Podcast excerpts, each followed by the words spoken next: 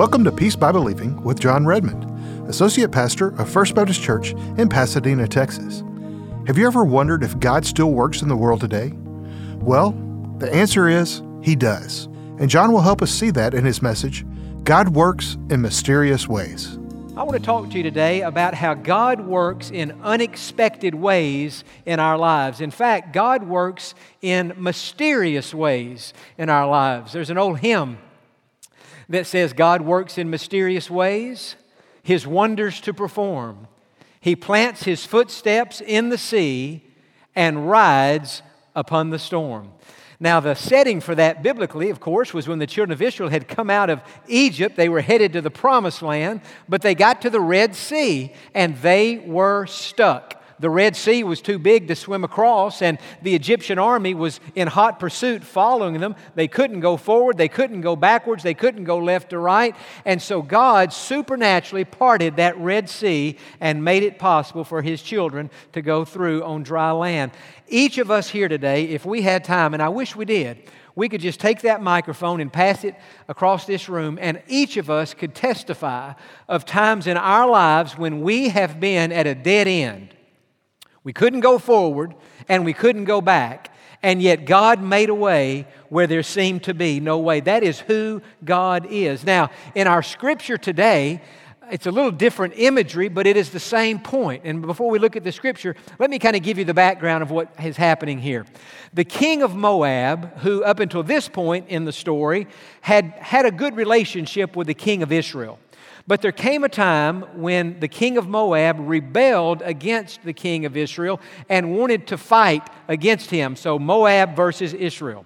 The king of Israel was very concerned about this, and so he went to the king of Judah, a man named Jehoshaphat, a good and godly king, and he said, Would you please form an alliance with me? Two are better than one. If we can hook up, we have a better chance of defeating the Moabites. Jehoshaphat said, Yes, I will.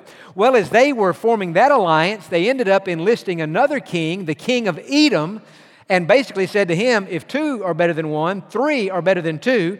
And so, if the three of us could partner up, the kings of Israel, uh, Judah, and, and Edom, if we could partner up and we could go fight against the Moabites, then we could more than likely beat them because our armies will be bigger than theirs. Well, in 2 Kings chapter 3, I'm getting a little ahead of myself, but look at the end of verse number 5. It says, The king of Moab rebelled against the king of Israel. Verse 7 Then he, that is the king of Israel, went and sent to Jehoshaphat, king of Judah, saying, The king of Moab has rebelled against me. Will you, will you go with me to fight against Moab? He said, I will go up. I am as you are, my people as your people, my horses as your horses. Then he said, Which way shall we go up? And he answered, By way of the wilderness of Edom. So the king of Israel went with the king of Judah and the king of Edom. And they marched on that roundabout route seven days. Now, watch this. And there was no water for the army, nor for the animals that followed them. And so, as these three kings are leading their army into Moab, they are out in the desert. The New King James says wilderness. It is actually a desert, it is dry. And in that desert was absolutely no water. Well, the kings knew we can't survive with no water. A human being can't survive long at all without water, much less our army and much less these animals. And so they were in a very difficult spot. Some of you today, before we read on in this, you may feel like you are in the desert, you're in a dry place, and you're going around in circles and you can't find any water to drink. Well, that was the case here. Verse 10 And the king of Israel said, Alas, for the Lord has called these three kings together to deliver them into the hand of Moab. Now, the king of Israel was not a godly king. We read earlier in this chapter that in fact he was an evil, wicked king. He didn't have a relationship with God and he had no faith. And so when he looked at these circumstances in the desert, no water, he wrongly concluded that God was against them, that God had abandoned them. And so he looked at his situation with no faith and he became hopeless. But in verse 11, we read that Jehoshaphat, the good and godly king, looked at the same situation but through the eyes of faith, and through the eyes of faith, he saw something completely different. Here's what he said Is there no prophet of the Lord here that we may inquire of the Lord by him? Jehoshaphat said, We need a preacher. We need the man of God. We need a prophet. We need somebody who knows God, who knows God's word, and who can tell us what to do in this dire and desperate situation that we are in. So one of the servants of the king of Israel answered and said, Elisha, the son of Shaphat, is here, who poured water on the hands of Elijah. That's just another way of saying that Elisha was Elijah's assistant, and he assisted him. And so Elisha, the man of God, is in this area. Verse 12 Jehoshaphat said, The word of the Lord is with him. So the king of Israel and Jehoshaphat and the king of Edom went down to him. And Elisha said to the king of Israel, What have I to do with you? Go to the prophets of your father and the prophets of your mother. But the king of Israel said to him, No, for the Lord has called these three kings together to deliver them into the hand of Moab. And Elisha said, As the Lord of hosts lives, before whom I stand, surely were it not that I regard the presence of Jehoshaphat, king of Judah, I would not look at you nor see you. In other words, Elisha is saying to the king of Israel, if you weren't with Jehoshaphat, I wouldn't give you the time of day. You're not a believer. You don't walk with God, worship God, serve. You don't even believe in God. And I wouldn't give you the time of day, but since you're with Jehoshaphat, I'm going to seek God on your behalf. Verse 15. Now bring me a musician then it happened when the musician played that the hand of the Lord came upon Elisha.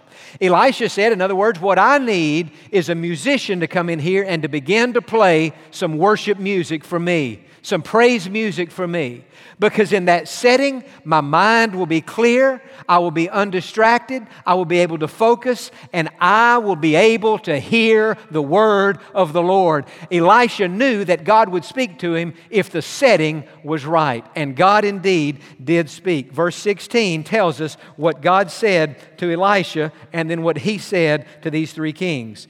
Thus says the Lord, Make this valley full of ditches for thus says the Lord, You shall not see wind, nor shall you see rain, yet that valley shall be filled with water, that you, your cattle, and your animals may drink. And this is a simple matter in the sight of the Lord. The NIV says this is an easy thing in the sight of the Lord. He will also deliver the Moabites into your hand, and you shall attack every fortified city and every choice city, and shall cut down every good tree, and stop up every spring of water, and ruin every good piece of land with stones.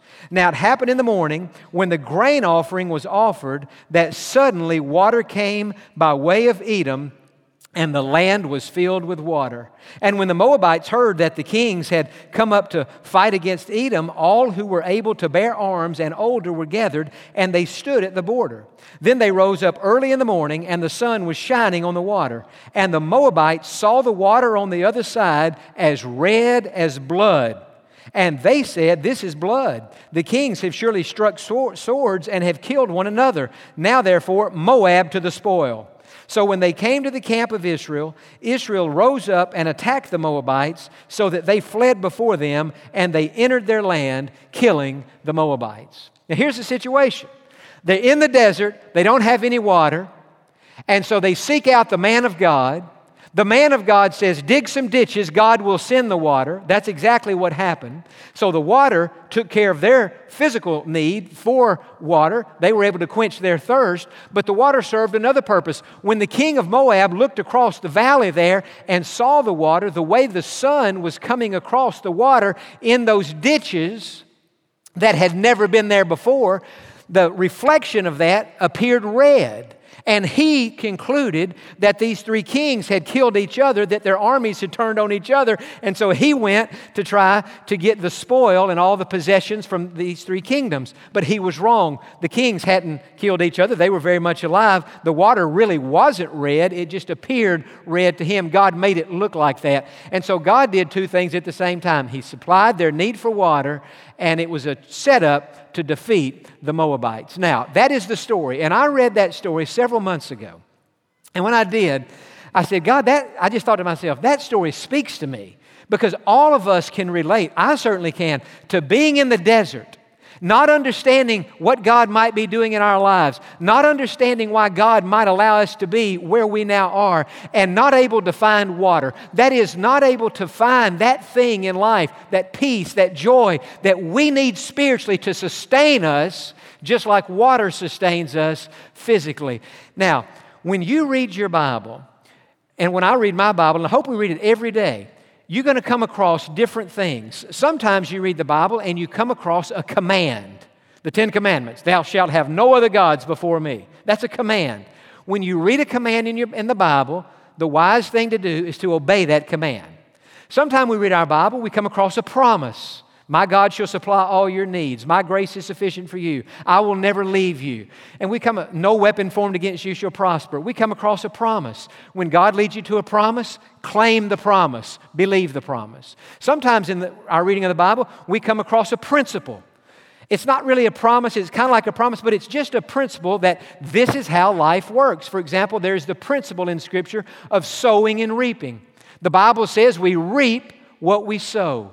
If we sow purity, we reap good things. If we sow sin, we reap bad things. If we sow love and mercy and forgiveness and kindness, then we reap love and mercy and forgiveness and kindness for others. As we do to others, so it will be done unto us. And so there's a law of sowing and reaping. So when you read that principle in the Bible, we have to apply that to our life. Say, God, I want to sow good seeds. The Bible says in Proverbs 11, there's a person who gives away a lot of what he has and yet he gets more in return. There's another person who's tight and stingy and doesn't give anything away, and yet he loses what he has. It's a principle in Scripture. It is more blessed to give than to receive. We have to apply that principle. Sometimes in the Bible, we come across a warning. We have to heed that warning, and, and if it says don't do something, we don't need to do it. But sometimes in your Bible reading, you're going to come across not a command, or a promise or a principle or a warning, but you're going to read a story like we just read today. Three kings in the desert, no water. The man of God told them what to do, problem solved. And so when we read a story in the Bible, what we have to begin to ask is after we comprehend the story and understand what the Bible is actually saying, after we know what happened in Scripture, we have to begin to ask ourselves this question What is the lesson for me? What are the lessons for me? What is God saying to me through this particular story? Now, that's what I've been thinking about all last week as I was thinking about this sermon today. God, we can all identify in the desert, no water, Go to the man of God, get a word from God, do what he says, problem solved, need met. God, how do we apply this in our lives today? And so I want to mention some things. If you're a note taker, if you have your bulletin, you might want to fill this, these blanks in. But here are the lessons that I see when I read and think about this story. Lesson number one is simply this whatever you're facing in your life right now, it is a simple matter to the Lord. Now, it may not be simple to you, it may seem complicated to you, but to the Lord, it is a simple matter. Look again in verse 18. And this is a simple matter in the sight of the Lord. Again, the NIV says this is an easy thing. And so, if I were reading this scripture in my own quiet time, and like I did months ago, when I finished my quiet time, I would take that phrase, a simple matter, and I would meditate on that phrase throughout the day. And I would say, God, this mess I'm in right now, this situation I'm in right now, seems complicated to me, seems hopeless to me, seems like I don't have a move on the table. But God, I just want to thank you that to you it is a simple matter. What is complicated to us is a simple matter to God. Now, lesson number two is just as important. And the reason that the, whatever you're facing is simple for the Lord is because of lesson number two, and that is this God can provide exactly what you need. God sent water when they needed water. Now, the interesting thing about this, He didn't send wind and He didn't send rain. Had I been one of those three kings and Elisha said to me, Something amazing is about to happen, there'll be no wind and there'll be no rain, but God's about to send the water once you dig the trenches, once you dig out the ditches. I think I would have said to Elisha, Elisha, or I might would have said to God, I might have said, God, how are you going to send water if you don't send rain? We have to have rain in order for there to be water. And God would have said in response to that, I don't have to have rain in order for there to be water. I'm God and I have water however I want to have water. The same way God would say that I created light on day one and didn't create the sun, moon, and stars till day four of creation. God says, I'm not dependent on the sun, moon, and stars to have light. There was light three days before I created the sun, the moon, and the stars. And so I want you to see this God works certainly powerfully, and, but He works mysteriously and unexpectedly. And sometimes God does things in our lives that we would never expect Him to do. Look again in verse 20. Because I want you to notice the timing of what happened here. It says, Now it happened in the morning when the grain offering was offered that suddenly, underline that word suddenly, that suddenly water came by way of Eden, of Edom and filled the land with water. The land was filled with water. Think about this. As these people were praising God, this must have been Jehoshaphat's army at this time, offering up their praises, offering up their offerings to God. As they were praising God, that's when the need was met and that's when the water was supplied. Have you noticed in your life that when you are spending time, like you are today, in church, you are in church when you could be at a movie, you could be home, you could be at Galveston, you could be anywhere in the world, you could be playing golf today, fishing today, but you're in the house of God. Have you noticed when you put yourself, whether it's corporately like this or privately at home, in the presence of God to hear from His Word, to spend time, extended time in prayer and praise of God, that it is during those moments that God speaks to you, that God gives you insight, that God meets your need. Lesson number three, then we'll look at it. When you're out there in the desert of life, when you're down in the valley, you have to dig some ditches if that's what God tells you to do. Now, look again in verse 16. And Elisha, this is the man of God, he said this Thus says the Lord, make this valley full of ditches. Elisha said, What I want y'all to do is dig some ditches because there's going to be some water coming. Not through rain, not, not a windstorm bringing in clouds. There's going to be water. But before there's water, you've got to dig some ditches. And in the digging of those ditches, God will see that as an act of faith. And God will see that you are doing what you're supposed to do. And when you do what God tells you to do, then He will do what only He can do. You can't send the water, only God can do that. But you can dig the ditch. Have you noticed in the Bible and in life? God will never do what He expects you to do. When Jesus went to the grave of Lazarus, to that tomb, you see, only Jesus could bring Lazarus from death to life. But before he did that, he said to those gathered around that tomb, Roll the stone away. That was something they could do. And when they did what they could do, God did what only He could do. God told these three kings, You dig the ditches. What is a ditch? A ditch is a, is a water canal. A ditch is something that is dug to hold water. And so when they were digging those ditches, they were digging those ditches by faith and saying, We'll do what we can do, and we're going to believe and trust that God will do what only God can do. Sometimes in our lives, we have to dig ditches.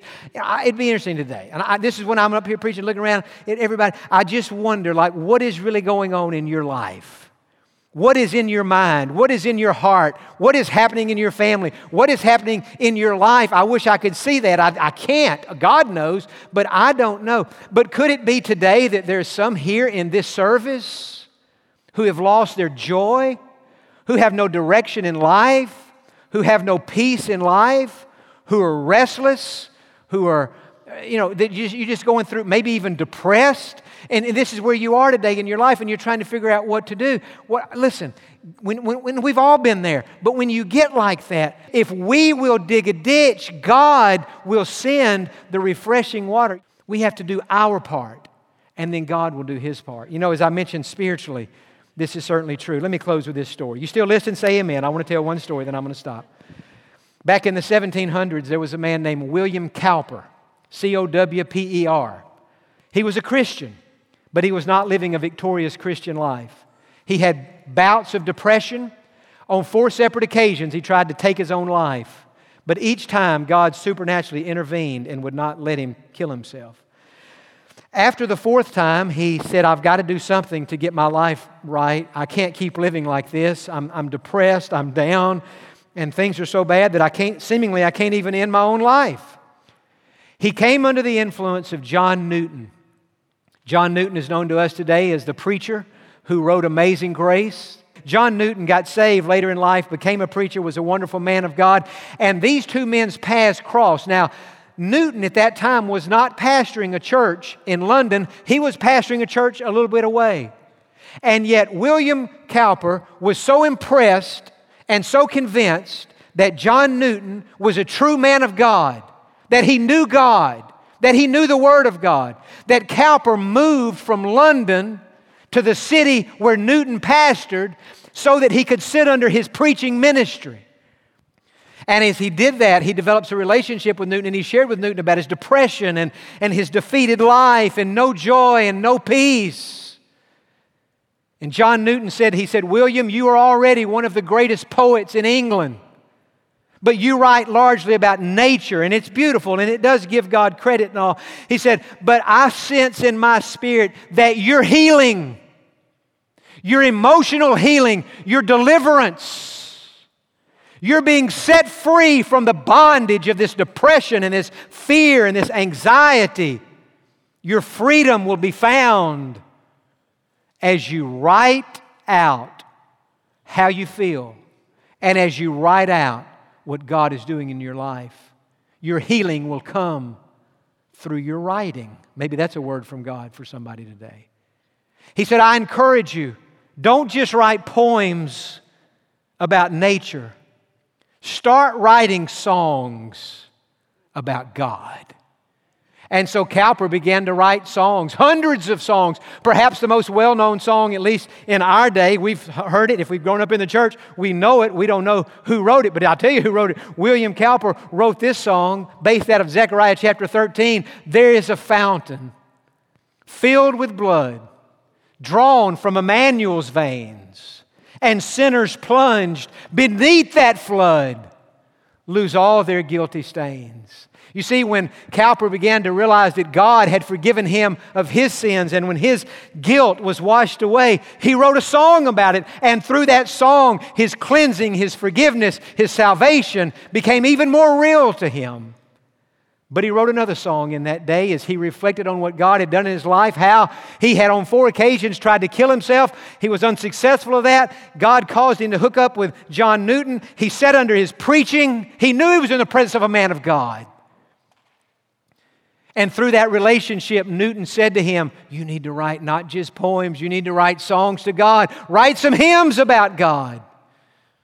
And when Cowper had been delivered from his depression and that cloud had lifted off of him, and he reflected back on what God had done in his life, the man who had been so depressed that he tried to kill himself is now so free that he's encouraging others. And that's when he wrote the song that I quoted at the beginning of the message God moves in mysterious ways, His wonders to perform. He plants His footsteps in the sea and rides upon the storm. I'm saying to you today, friend, in your desert where there is no water, there's God. And if you will dig the ditch, whatever that means in your context, God will send the water, and God's grace will more than see you through. Amen. We hope that today's broadcast has been a blessing to you. You can find this message, God Works in Mysterious Ways, along with many others, under the Broadcast tab on our website, www.peacebybelieving.org. We would love for you to keep up with us on social media. Just search for Peace by Believing Ministries. Thank you for joining us today. We look forward to you being with us on the next Peace by Believing with Jon Redmond.